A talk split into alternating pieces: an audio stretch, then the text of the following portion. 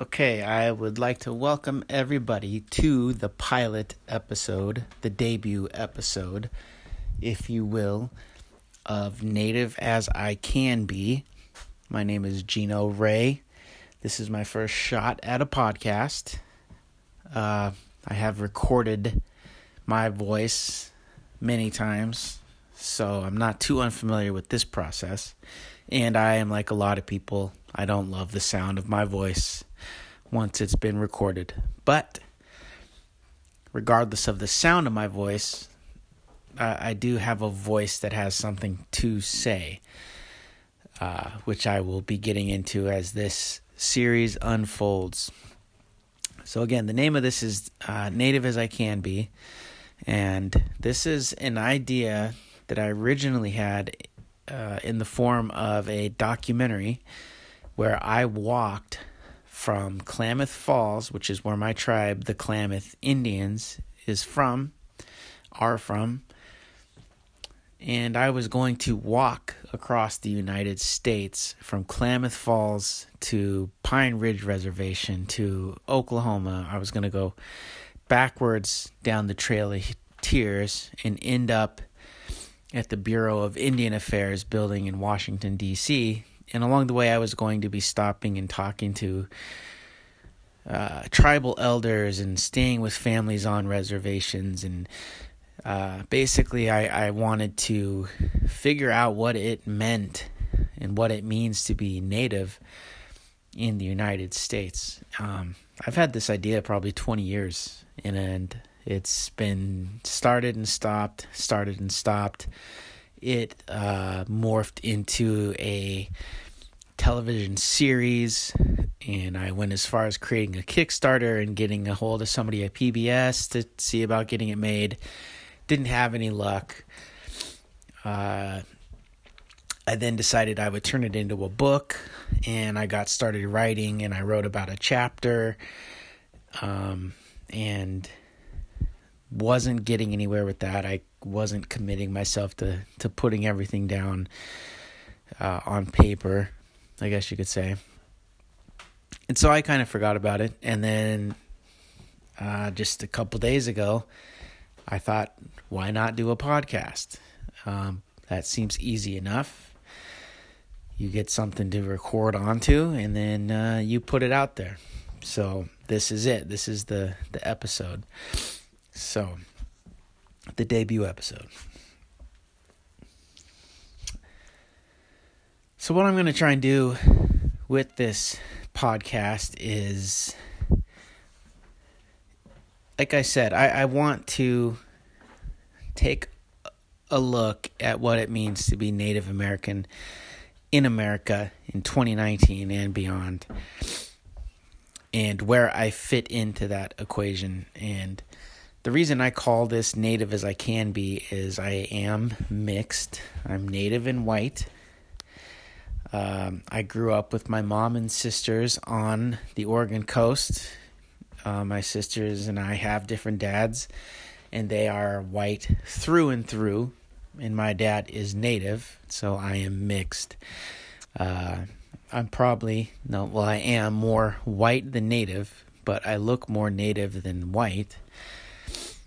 Uh, so I identify as as native.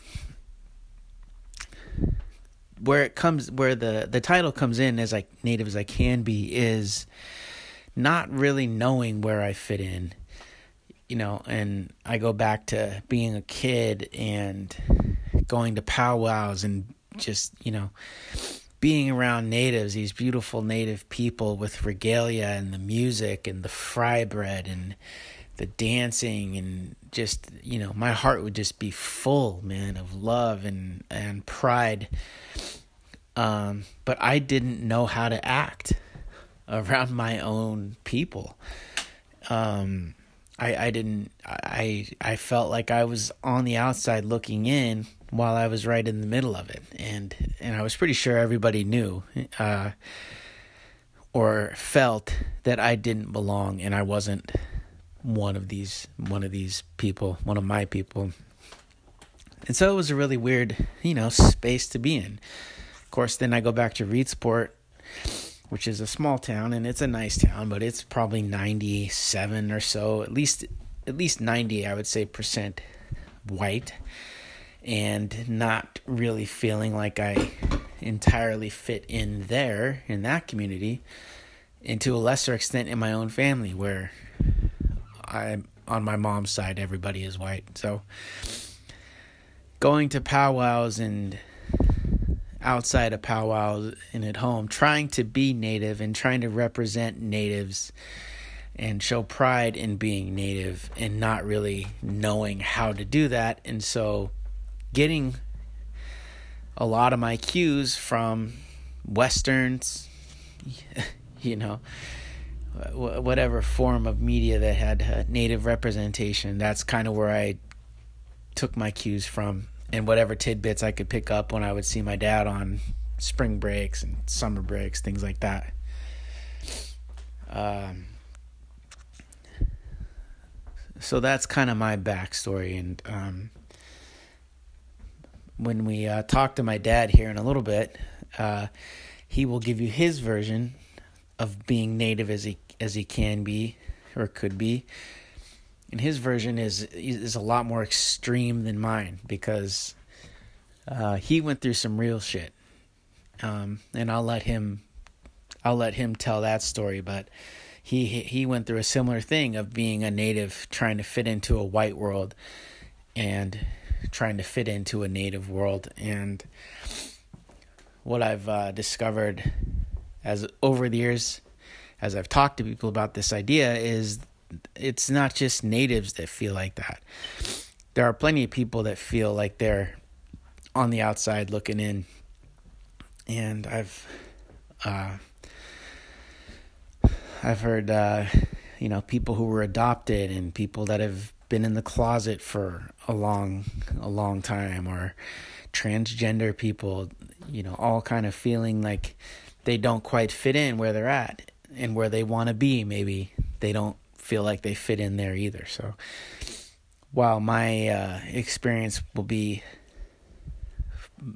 mainly focused on the Native American part, I'm hoping that there's something in these uh, episodes that everybody can relate to, and maybe. Um,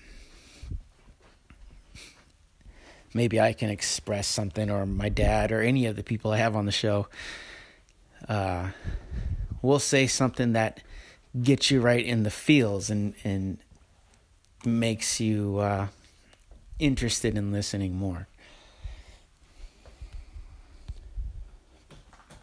So um, yeah, that's kind of the the premise, and I, I have a lot of ideas for episodes that I would like to touch on. Uh, I would like to speak about the mascot issue and whether having names like Redskins and Braves and uh, Indians is uh, is something we should be moving past, or if that's something we need to stand up and and make those uh, a thing of the past. Um, I would like to talk about casinos and uh, what those do or do not do for for tribes, and what the perception is of of what they do for the tribes that have them. And uh, I can tell you a little bit about uh, the Klamath Indians have a tribe. I mean, um, have a casino, and I can ex- I can give you a little insight about what that looks like for us, as far as money and things like that. Uh, I want to talk about the missing and murdered uh, indigenous women, which is a big, big issue um, and I'll give you some stats on that as that episode comes. But Native women uh, per capita are missing far more than most or all other races.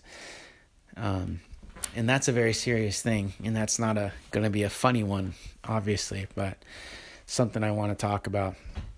So I've got a lot of ideas in mind. I got a lot of people I want to talk to.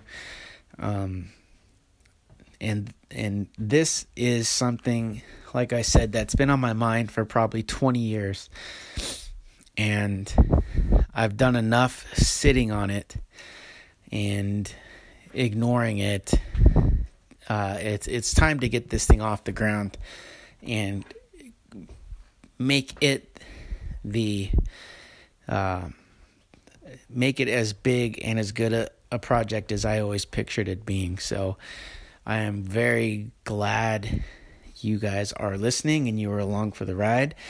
And I will do my best to deliver something entertaining and informative and all the things you would expect out of a good podcast. So, um, yeah, thank you for listening, and let's get into it right now.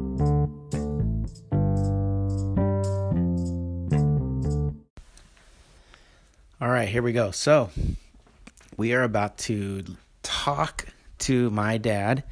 Those of you who know me personally should all be familiar with him. If you haven't met him, you should at least be familiar with the legend. His name is Eugene Ray. Um, he went by Gino most of his life. And so unofficially, I am Gino Jr. Uh, but I never particularly liked that uh, the junior part of that. So he became Gino one, I became Gino two. Um, well, and they also used to call me Little Gino, but that doesn't really fit me anymore either. Um, so the reason I want to talk to him to kick off this series is uh, his story is not all that different from a lot of native stories, especially, you know, where we're talking about the previous generation or even the previous couple generations. Uh, it's a sad story. I mean, his parents died young and he was taken, and well, I will let him tell the story because I cannot tell it the way he can tell the story. Um, it's just a good jump off spot, and we'll be hearing about his story and then we'll discuss what it means to be an Apple Indian. And if you're unfamiliar with the term, uh, an Apple Indian is someone who is red on the outside and white on the inside. Uh, and as far as uh, insults that might get hurled amongst native people, I think that's probably right up there at the top as far as the ones that uh, you know, leave a mark. Um, so we're going to discuss that because I could I can say uh, pretty confidently that he and I have been accused of being or were or even are Apple Indians. So it's an interesting concept uh, to to to explore. So we're going to be talking about that, and uh, it should be pretty good. Pop's a pretty funny guy, and he's got a pretty interesting story, and um, I think you guys will like it. So, without further ado, here's Pop. Okay, well, here we are getting ready to talk to Pop. Uh, he is calling from Klamath Falls, Oregon, appropriately enough. And uh, we're going to get into some topics here. So, Pop, why don't you go ahead and, well, first of all, how excited are you to be on the very first episode of uh, Native as I Can Be? Um, I, I think it's great. I love it. You know, I, I, I know you, you you talk about a book and, and doing that, and, and I was uh, going to be kind of part of that. Yeah, so I think it's great. I, I love it. So. Yeah, I'm pretty excited. Um, so why don't you tell us um, when you were born, where you were born, um, and kind of what led you? How did you end up in uh, Estacada, Oregon? I know that's a lot to cover, but just kind of give oh, a little. Well, I can, I, I can, I, I can do that. I was born in 1942, January 15th, 1942. And um, I think uh, um, there's a place down there called Fort Klamath, and they had a, they had an Indian agency there, and I think they had a hospital there. I'm not, I'm not sure, and I, I think that's where I was actually born was at that agency because uh, there was a lot of other Indian people at the time. That, they said they was they was born at the agency because I don't think they had a, a hospital right here. I mean, they might have had a hospital, but I think I was that's where I was born was at that agency there in uh, well I call it Chiloquin.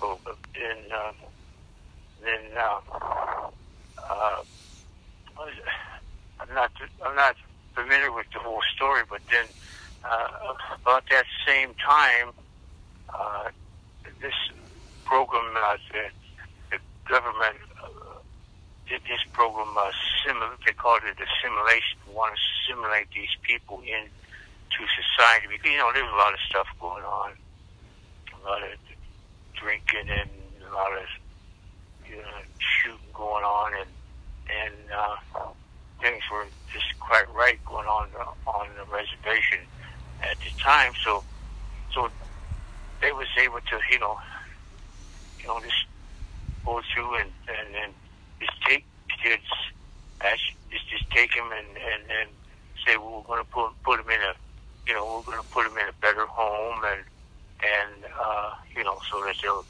you know, they'll have a chance at life and, and live a better life and get an education and all that, and that's how. Uh, well, my brother Bill and I, that's how we wound up in Estacada, Oregon, because that's that's where they had sent us. And this so we, this was some sort of government agency of some sort. Yeah, yeah, government agency. I don't know. Uh, I think there was a. Uh, I think there was a name. Of, well, I can't. I can't remember what it was. Know, I thought I had a paper here. But anyhow, that uh, that's how we wound up in uh, in uh, in Estacada. That's that's where they sent us. You know, and then, and then there was uh, another uh, uh, another fellow that I know that he he that's where he wound up. And there were several other people. You know, so there was probably about I don't know maybe ten of us, ten. You know, uh, group that that. Uh, that went up there at at that time, and then that's and that's where I grew up through the uh, that whole time. Up to the you know that's where I spent most of my life. You know, first the first well probably 30, 30 years of my life. That's that's where that's where I was at. You know, so.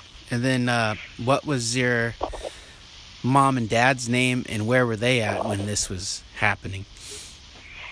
Well, um, that that's that's another thing I'm not really sure of because I was so young when we left. You know, because I was, I think Bill was, I think a year old, so I was probably about two years old, and uh, and uh, uh, of course, I, my mom would have had to been in in in you know in Klamath, in the Chiloquin area at the time.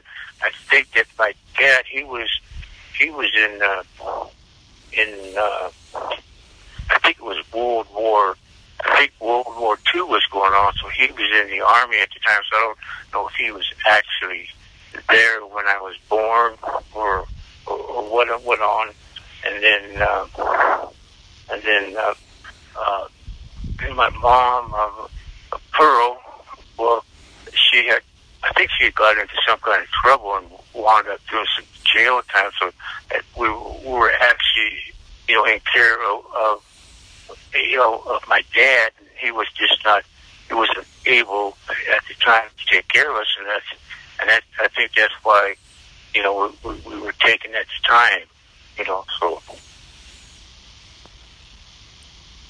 And then you have some other brothers and sisters too know, of course, that well, that Bill was was my was my full brother, Bill, and then I had a, a sister. Uh, well, uh, Jamie, we call it. She went by the name Jamie Jackson, and then I also had she was a half sister. Then I had another half sister, Eileen, you know, she was born later on, and it, it I think in the fifties, somewhere around there. So, and so that that that was my immediate, you know, my immediate family there. So yeah, but my my dad, his name was Eugene Ray too. Uh, so I was Eugene Eugene Ray Jr. So and Bill, he was Bill was Bill Bill Ray. So. And uh, Pearl and Banjo were not very old when they passed, right? Well, um, no, not really, no, because well, uh, Pearl, she she passed away in uh, 1956. She was in she was in a, a a car wreck on New Year's Eve. I think it was 1956.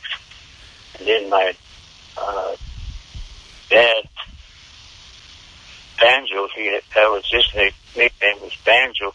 He passed away in uh, 1967, and he died of sclerosis of the liver.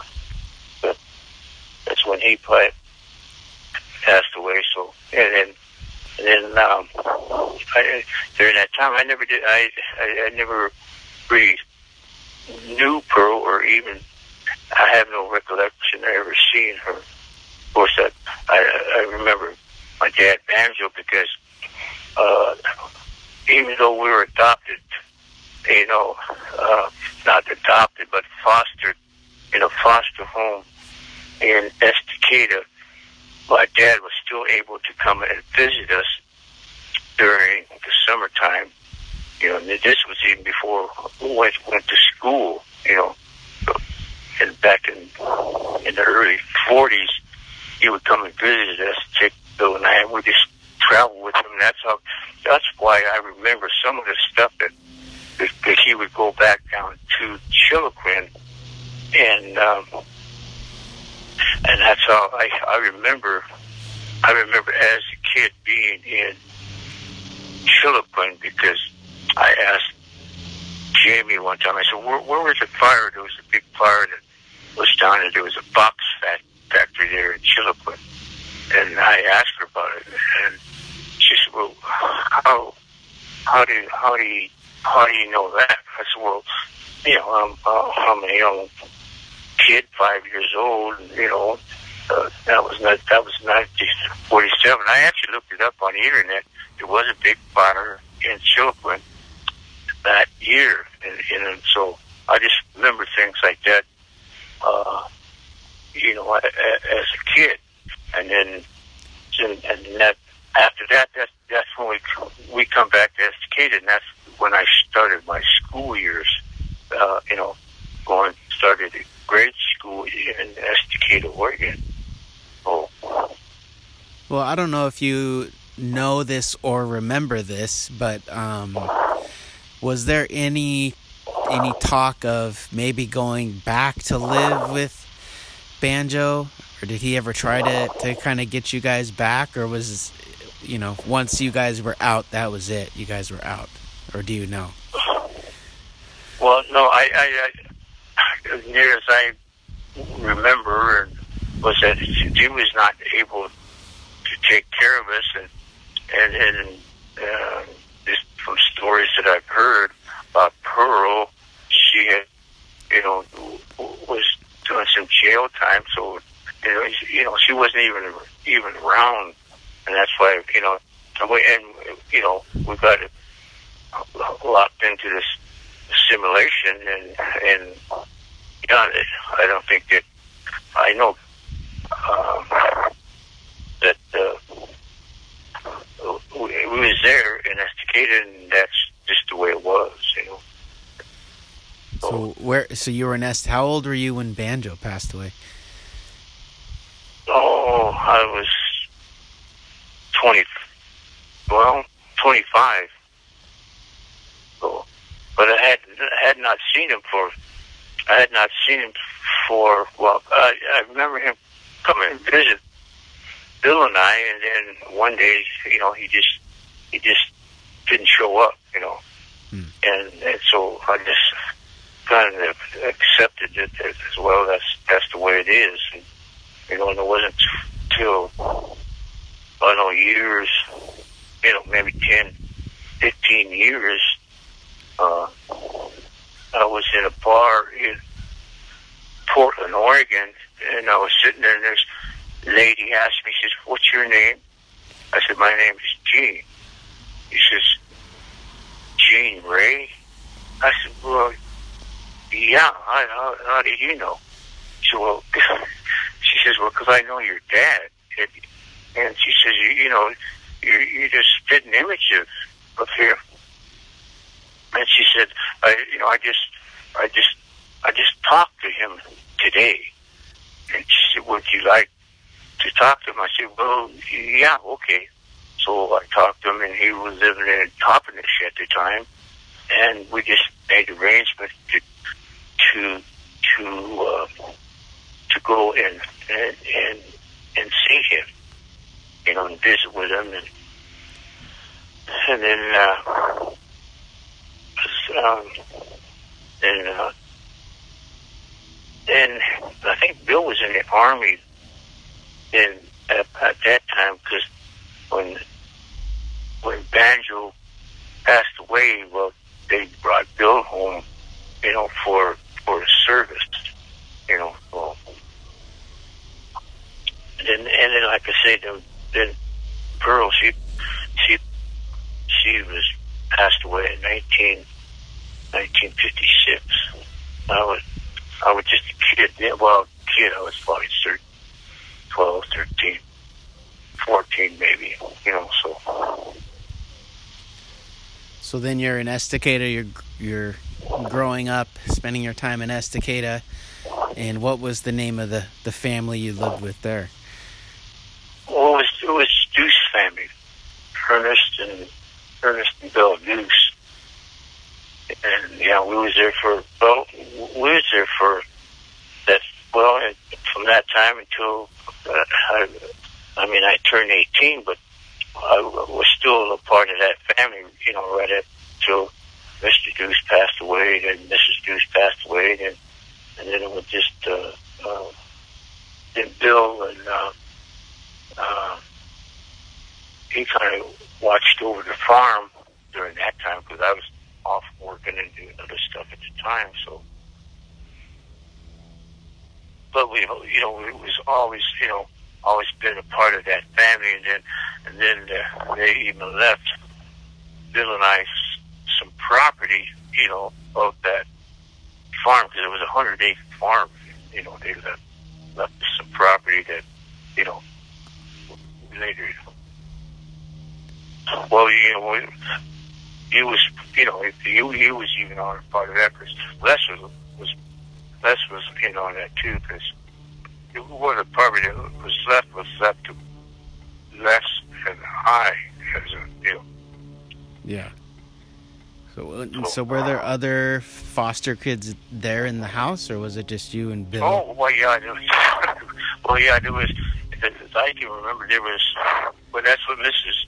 Deuce did. She took in foster kids, uh, you know, for, you know, for the, you know, uh, for the, the uh, through the Clackamas County. You know, that's what she did. That's that was the way she made her livelihood. And Mr. Deuce, he was a well driller. That that's what he did. And, and Mrs. Deuce, she she did the, um, you know, foster, take care of foster kids because they some kids that need a place to stay. They call there. Well, yeah, you know, they come and stay maybe for six months. Uh, some one other girl came, I think, stayed maybe a, a year, and end, and she had been doing this all her life, and just growing up there, there were just you know, the kids that would come back and she had taken care of her. They just you know to see her, and you know, just say hello and let you know, and know that they was doing okay, you know, because of them, ta you know, them taking care of them at the time, you know. So, know, so there was like during that time, I seen a lot of a lot of kids go through there, you know. So Estacada is not a very big town. What do you think? Two thousand people, maybe or less? So less well, I think probably. I think it's. I, I kind of even remember it being twelve hundred, maybe at the very beginning. You know. How many How many Indian kids do you think were in your school or in your grade at the time? In my grade, uh, I don't think it was. Uh, there was. Uh, there was. Um, mm, I, I can think there was one, one other guy that was in Bill's uh, class, and there was another guy that he was uh, younger, but he didn't come on until later. And then um, it, it must have been five or six, you know. And then Tish, uh, she was another uh, one of one of the uh, foster kids, and so he, and then and then I remember when Jamie was there, was at very at the very beginning, but then she, for some reason, got back to Klamath Falls, so she wasn't there that long. But she, I remember her being there when she was lived there one time, you know. So. Well, the reason I ask, uh, you know, because the name of this is Native as I Can Be, and you know, one of the themes is is going to be, you know, being a native in a mostly white world and trying to represent your culture and your people, but if you haven't necessarily grown up around your culture and your people, how do you properly represent your culture and your people? Um, so, what was that like for you back then? You know, knowing you're native and come from Chiloquin, which is a very which is a native community reservation. Um, did you try to represent being Indian, or were you trying to be white, or how did you handle that? Well, no, I I always remember being I, I always remember being native, and the fact that I was native uh, Indian you know, uh, living in all white communities, you know, they always, you know, they would, they, they didn't let you forget that. I mean, in school, uh, I just always remember, you know, being the oddball, you know, you know, one that was different because my skin was different color and, and you know, and I, I mean, I always remember myself as like sticking out like a sore thumb, you know. And then, and if something happened, well, I, I was always, I was always the one that got. Well, he did it, you know. Yeah. Gene did it. I seen him. He did it, you know. And then when he got twenty-five, thirty kids in a classroom, and you know they're all saying, "Well, he did it," and I saw him do it. You know, what? you know, I was just totally outnumbered. You know, I, I just, I never had much of a chance. You know, mm. You know, there was no way to talk myself out of it. You know. Yeah. So I just, I, after a while, I just kind of, kind of learned to accept that. You know. But were so were you still rocking that? Um, uh, I don't know, persona, or were you still like, uh, were you like, yeah, well, I'm Indian and I'm damn proud of it, or was it more, I'm just gonna kind of keep quiet about this and? Well, yeah, well, yeah, I, I, I had a tendency to rock the boat anyway, so I, I, I, I didn't try to personify that any because I, I'd already been tagged, so I, I didn't need to, you know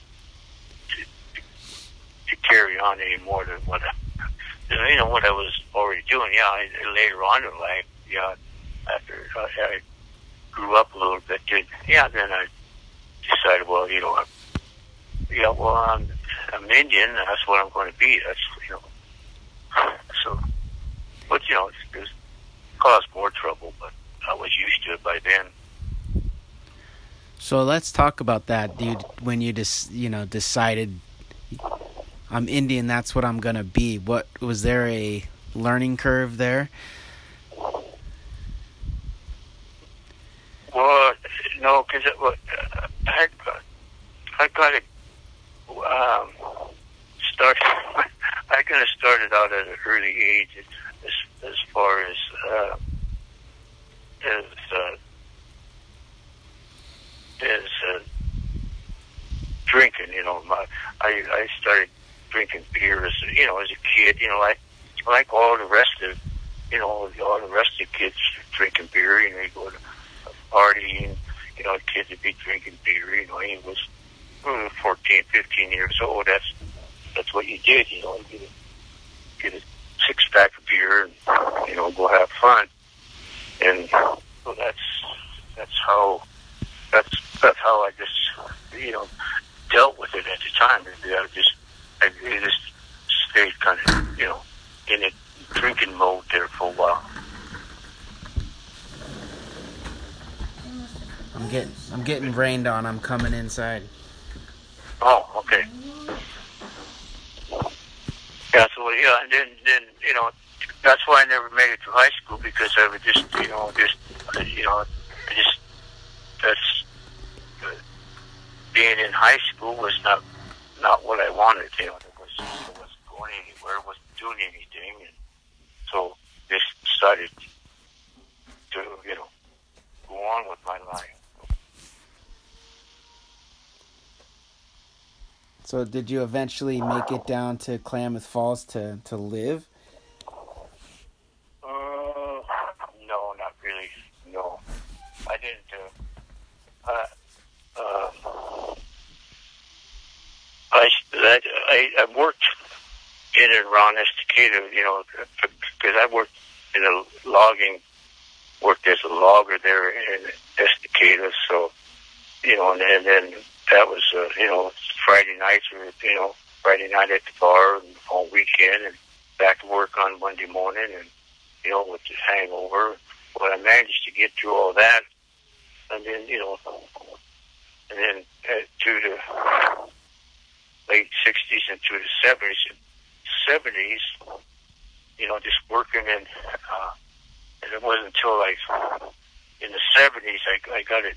Uh, suspension on my driver's license, you know, and uh, for for a DUI, and then so they, they put me on a, uh, you know, well, you're going to have to, you know, do, uh, uh, you know, to, not to quit drinking, but to go to a program. So the program at the time was in Portland, and they they called it NARA, was a Native American Rehabilitation for you know was for uh, Native Americans. That's what it was, Native American rehabilitation. And it was for Indians, you know, from all parts of the country come there, you know, to, you know, to sober up and clean up their act and all that. And that's how I I got into uh, going to Indian AA meetings and. Uh, there was a group. There was a group that um, they had a, a an in-house living place. They called it Totem Lodge, and, and that's uh, where I would go to these go to these Indian A, A meetings, and they had them every every evening. They would have them, and I was living in Portland then, and working, and so I would go to these meetings, and then every once in a while, then they'd have a sweat lodge. So I put it the sweat lodge, and that's that's how I actually got involved right in the Native American community by doing that. You know, so then um, then uh, um, let's see, yeah. So was there any other? Oh, yeah, go ahead was there ever uh, as you were getting more involved and going to these meetings was there ever uh, a, f- a feeling like and, I, and I'm I'm asking this because of personal experiences I think uh, getting more involved in the in the Indian community, did you ever kind of feel like ah, I don't really belong? I I I I don't maybe don't belong, but maybe I'm putting on a front to belong. I mean, did or was it like these are my people? They're going to accept me, and you know. Well, well, that's what they did. Yeah, they, you know, that's what they actually did. They actually uh, uh, accepted accepted me, and and and you know, I was because you know they didn't really know anything about my past life, and I felt like you know, well, you know, maybe maybe I'm finally finally home. Maybe I'm I'm, I'm I found a place where you know I can uh, you know just be be who I am. You know that's that's the way I felt there because everything was associated around you know the spiritual spiritualism. You know with the uh, AA and all that stuff was you know it was it was native. You know you know they just had the native drum there to be native singing. You know and, and that's all I in going in to powwows and stuff, and then I knew other people, and then I actually, you know, went to some. They had sun dances over in, in Eastern Oregon that I'd go to. So, yeah, I felt like, you know, I, I, you know, I'm at home, and and this is this is this is where, you know, this this is where I belong. You know, I, I finally reached my goal. You know. Yeah, that's beautiful. I I, I think my own uh, feelings about that of maybe being an outsider or, or something like that is really kind of just being uh, self conscious. I think I I kind of think I made that story up myself because I, I can't look back to being around anybody that you know out of powwow or wherever or your friends that I met you know ever making me feel like I shouldn't be there. You know, it's just that was kind of in my own head, I think, and I think that's why I Mm. asked that question. The, but the only place I felt like an outsider was, you know, was was being in in in, in a white living in a white community. That, that you know, I mean, I had I had friends, and they, they knew I was Indian, and and you know, so uh, I mean, I, I had friends that I worked with, you know, worked with every day, and work. I mean, in law, and I worked with every day, and uh, and I worked uh, construction. I worked in the labor union, uh, and for five years, and you know, there were, uh, you know, just a lot of white people that were was around, and and that was just, you know, I didn't feel like an outsider then, but I mean that stigma was still there, though. That you know, you know, because I, you know, I get to, you know, I get to, to blanket ass or, or hey, wagon burner, you know, and a lot, you know, a lot of people, hey, chief, how you doing, you know, Yeah. but I, you know, I just, I just learned to accept that as, you know, Well, it brings me to this uh, name or this term that uh, maybe not everybody's familiar with, but uh, most most native people should be familiar with, and it's the term Apple Indian. Um, can you um, can you explain what that is? What that means? what Apple Indian means that you're, uh, you're, you're red on the outside and white on the inside. But I, I, I, I, I never, I had never heard that term for, you know, until later on in life, you know. So it would, would it wasn't until after I had started, you know, doing this, uh, uh, Nara stuff and being around Indians more than I had, had been before, you know. So I thought I was, I, thought I was on the right track with, with, with what I was doing by doing this, doing these AA and, and, and going to the sun dances and doing the sweat lodge and, you know, and doing the powwow stuff. So I thought that, you know, well, I'm on, I'm, well, no, I'm not an Apple Indian because, you know, that's, that's not the way I was living. You know, I wasn't living that way at, at that time, you know, so, you know, later on I thought, well, wait a minute. What, you know, what about that, you know, the first 30, 30 years of my life, that's, I, I was living as a white, you know. Yeah. So, you know, so I, I never, I never considered myself that until, like I said, I had to re, I had to rethink it, you know, and you know, and and and, and like I said, living that first thirty years, you know, being, you know, living in a white community, well, I don't know if that's being Apple or not because I I never considered myself, you know, white, because I, I knew I was Indian. I knew I was Indian all along. So, Well, and I think as far as you know, at least the first 18 years, I mean, that's kind of where you were placed was in that community. yeah, You know, that's part of the assimilation thing you were talking about. yeah, I did, yeah. I, I was there, and and and, and there was no well, there was no way.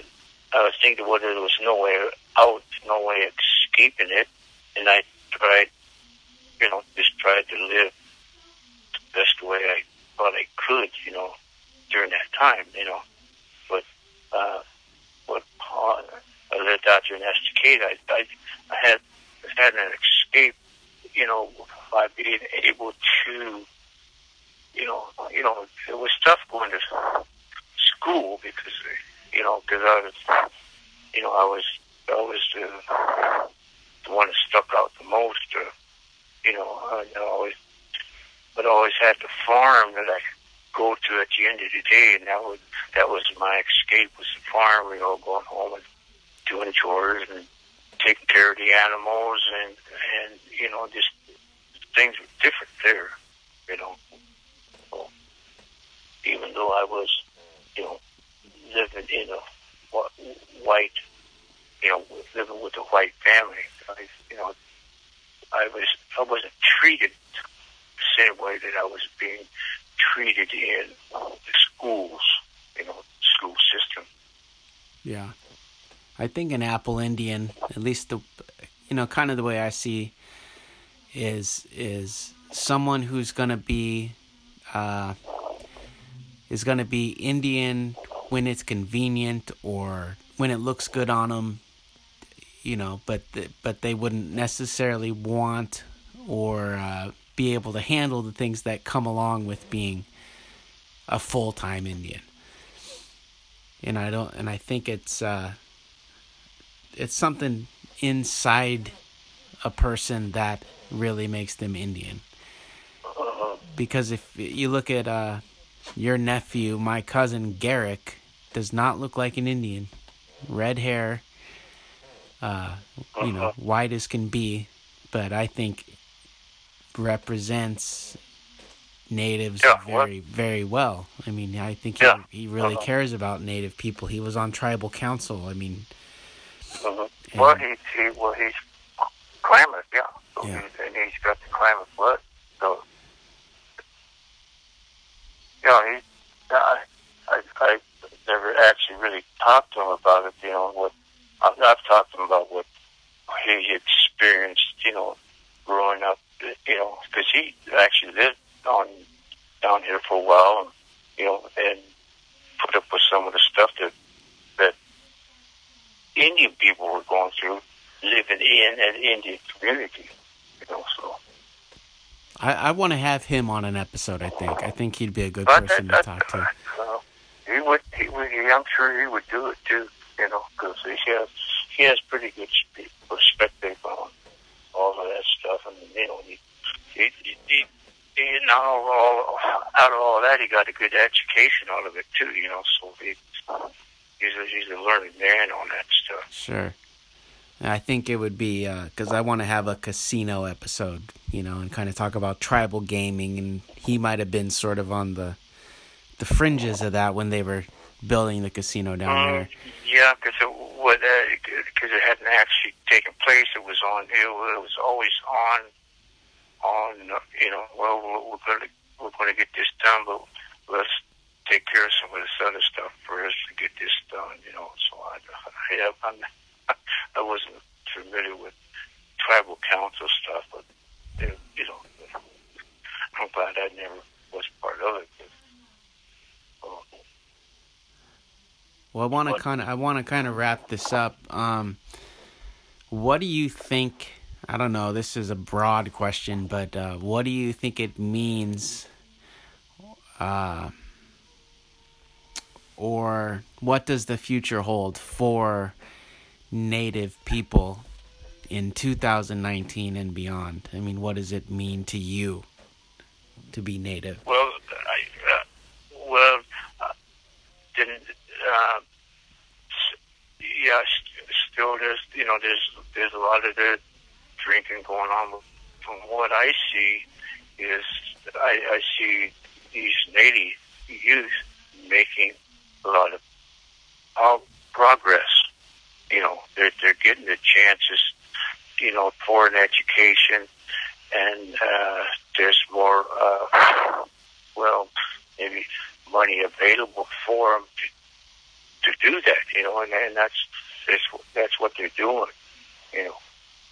That, that's what I see, you know, I, I see it in, uh, I see it in the Klamath newsletter that, you know, all these kids that they're, they're, they're getting an education and they're, they're getting this degree and they're graduating high school and, you know, they're graduating uh, grade school and then they're all making, uh, making a, you know, going to be successful someday for what they're doing now, you know.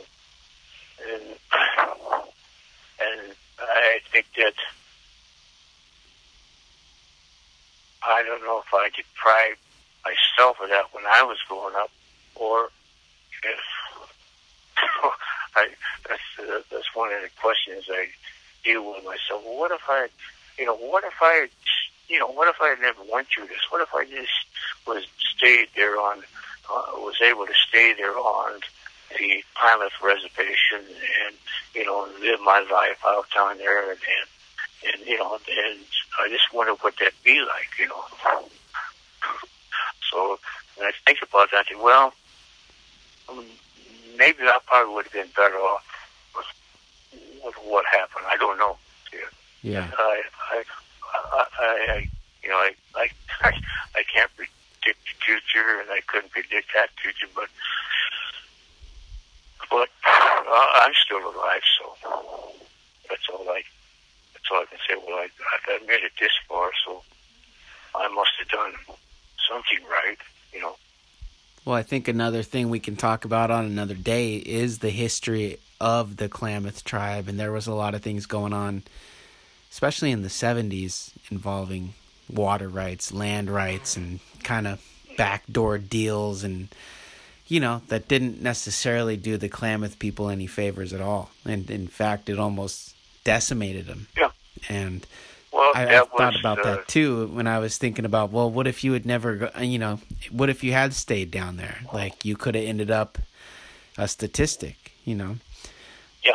But so it's hard to that's, see. That's that's what I think, you know. And then and then uh, then when the Klamath, one of the things that you did was, you know, uh, when they uh, when they